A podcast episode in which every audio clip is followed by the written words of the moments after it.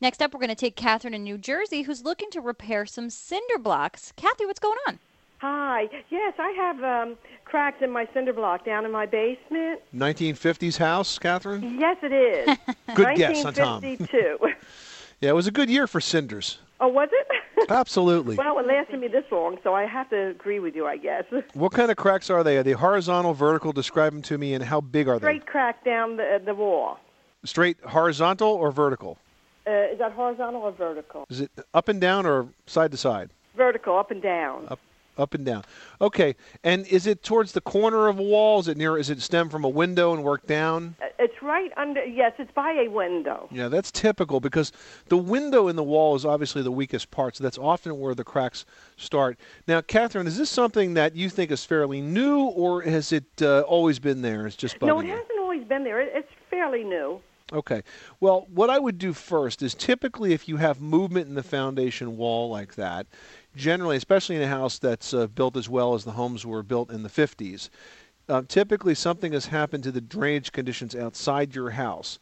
If we, we've had a very, very wet year, and if the downspouts are disconnected, if the gutters are filled, if the soil is sloping into the wall where you're getting a lot of water around the house, what happens is that water wa- goes down the outside along the foundation wall and gets under the footing and can cause some shifting. And so you want to be very careful to look at your drainage conditions on the outside of your house. Yes, well, one thing I do have uh, the air conditioner has been put over on that side. Well, that's going to the the condensate drain from it's going to be there, and while that can be a lot of money, that I, a lot of water, I should say, I don't think that that's contributing enough water to do this. I think it's more of the overall drainage conditions that you want to take a look at. Yes, so I should look outside and see where it's um, there's Yeah. dampness. Walk all the way around the outside, look at the grading, look at the drainage, make sure the water is, is away from the wall. Now, as far as that crack is concerned, you can fill that crack with a urethane or a silicone caulk, okay. and that's just good to keep the drafts out, keep any water from leaking through. And you And- can have that caulk, it comes tinted to match the color of the cinder block, so you would never even know it was there. oh, okay. It's urethane or Or silicone. or silicone. Mhm. Okay, fine. I'll do that. And if there's a little mold, should I wash that with just bleach, Yeah. Um, what What's the mold look like? Is it white and crusty? like from a dampness?